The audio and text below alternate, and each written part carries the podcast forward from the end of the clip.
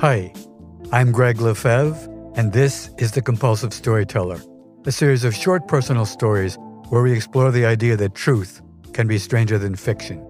On this week's episode, I'm telling stories about theft and how I decide whether or not I'm cut out for a life of crime.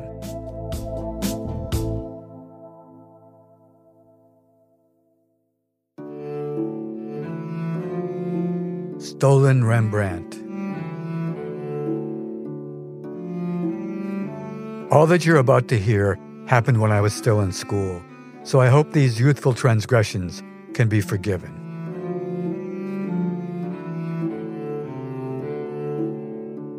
I'm not a thief. It took me the better part of my teenage years to realize this.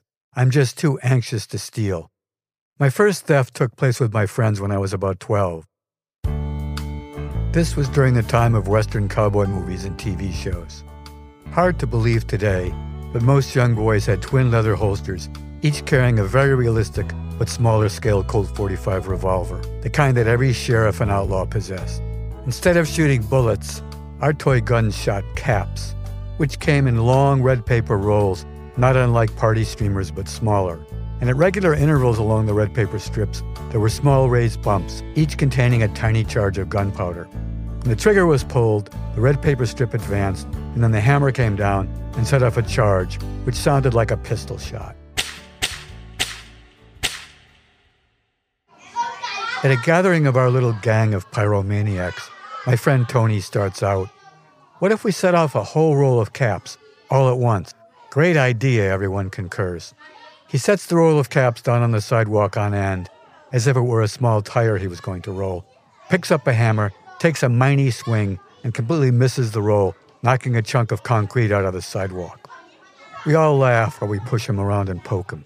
"You idiot, bonehead, numbnuts," and the like. "Let me try. Come on, let me try," calls out Larry, who takes a big swing, strikes the roll dead center with such force that it causes a very loud explosion, so powerful that the hammer kicks back with all the caps going off at once. Larry marvels, "Wow, that almost sounded as loud as the cherry bomb." Cheers all around, and Tony yells out, "Success!" Rolls of caps are sold at our local drugstore, and while one of us, namely me, distracts the clerk, "Yes, Mister Wilson, I'll have four sour balls, four jawbreakers, a dozen licorice sticks, half red, half black, four strips of candy dots, and a Three Musketeers bar." The rest of the gang fills their pockets with boxes of caps, four rolls to a box. Given that we're now setting off whole rolls of caps at once, our need for caps becomes insatiable. Then comes the day when my team, working without me, gets caught. The police are summoned, and they give me up as well. Later, Tony apologizes, telling me, "The cops really muscled us, man. What were we supposed to do?" I'm really disappointed in all of them. Then my father sits me down for a stern lecture. Feigning tears, he says, "I never thought that my only son would turn out to be a thief."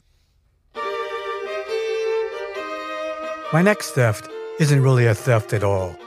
After my violin lessons, I often go, violin case in hand, to the pet department of a nearby Woolworths. One day, a store employee dumps a bunch of baby turtles in a pile inside an almost dry aquarium. Many of them are struggling unsuccessfully to right themselves, so I linger nearby until no one is looking, then reach in and turn each one upright. As I'm about to exit the store, I'm intercepted by a security guard who escorts me back to his office, where he proceeds to search my pockets and my violin case, even digging through the little compartments for my resin and spare strings. But he can't find any turtles. "Look, kid, I know you stole some turtles, so where are they?" When I refuse to cooperate, he threatens that the next time, the police will be called. This interrogation only adds to my anxiety about theft. Even so, there's still a few more pilfering episodes. In high school, my embarrassment at having to face the pharmacy cashier to buy condoms forces me to screw up my courage, overcome my anxiety, and simply pocket the rubbers. But once again I get caught, most likely because I look so guilty. It is then that I finally decide to accept the fact that I'm really not cut out to be a thief. When I graduated from high school and head to college in Boston, existentialism is all the rage. I take a great interest in the work of the French existential writer Albert Camus.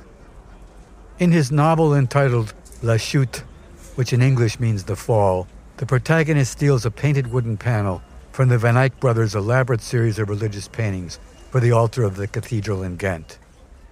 Early in Camus' novel, the protagonist sits at a bar called the Mexico City in the red light district of Amsterdam. He points out to someone nearby an empty, clear, rectangular section of the wall above the bartender, where a framed work of art must have hung, but he doesn't tell why he's drawing attention to it. Then at the end of another chapter, he hints at a famous art theft. And finally, in the last chapter, the mystery is explained when he opens a cupboard in his apartment to reveal the painted panel stolen from the cathedral.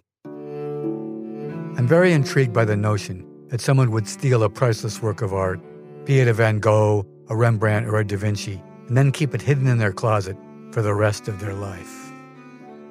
Now that I'm a college student, I sometimes visit the Fogg Art Museum at Harvard University to take a look at their collection, and in particular, a small Rembrandt that hangs in a darkened room at the museum that was designed to look like an antechamber in a medieval cathedral.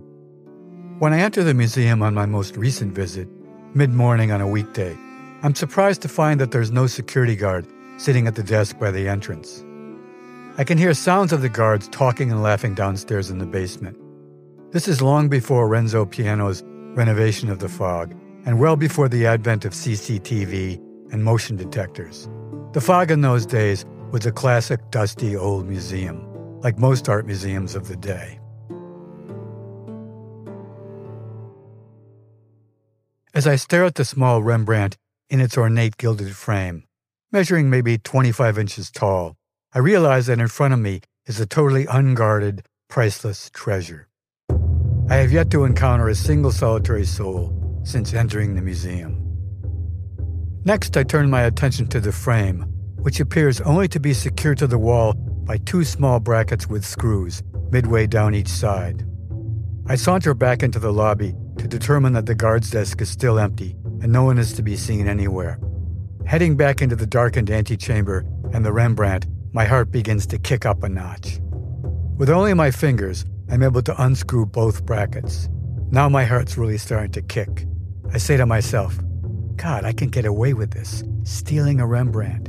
It'll be my own personal secret, just between me, myself, and I.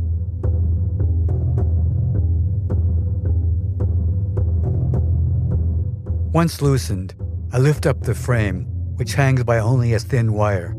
It comes off the wall easily, and nothing happens. No alarm bells, no nothing. Then I rehang the picture, remove my trench coat, which I fold into a flat rectangle about the size of the painting, tuck it under my arm, walk out of the room, walk out of the museum, and along Quincy Street, which is empty, to the corner of Mass Ave, where there are a few pedestrians, but no one pays me and my folded coat the slightest attention.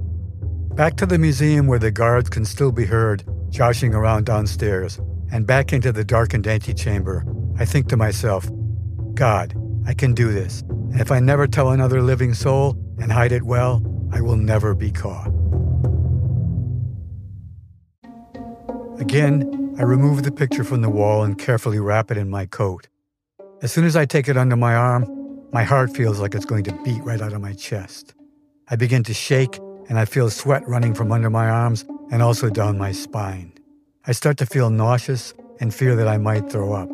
Also, my vision begins to pulse with the beating of my heart. So I try to will myself to walk toward the exit, but I'm totally frozen in place. I can do it, but I can't do it. I stand there feeling completely immobilized with fear and anxiety.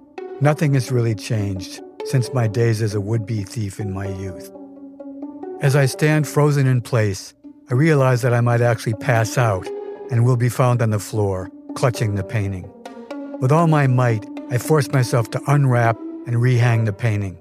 As soon as the Rembrandt is back on the wall, re-screwed to its brackets by my trembling fingers, I feel the most sublime sense of relief that I've ever experienced in my entire life.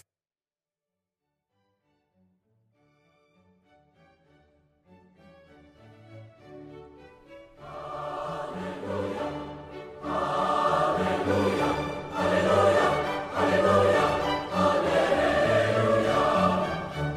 am overjoyed, exhilarated, giddy even. I don't walk down the front stairs of the Fogg so much as float down on a cloud of joyous relief. Now I'm sure that the knowledge that I'm not a thief will stick with me for the rest of my days.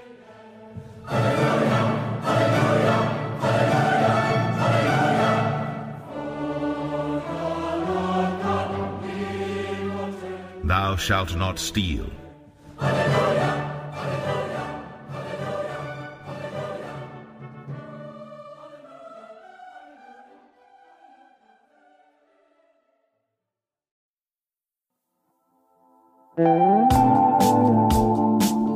The Compulsive Storyteller is written and narrated by me, Greg Lefebvre, and co-produced with Peter Kakoma, who also composed this week's music and made our theme song. If you enjoyed this episode, we'd love your help sharing the show.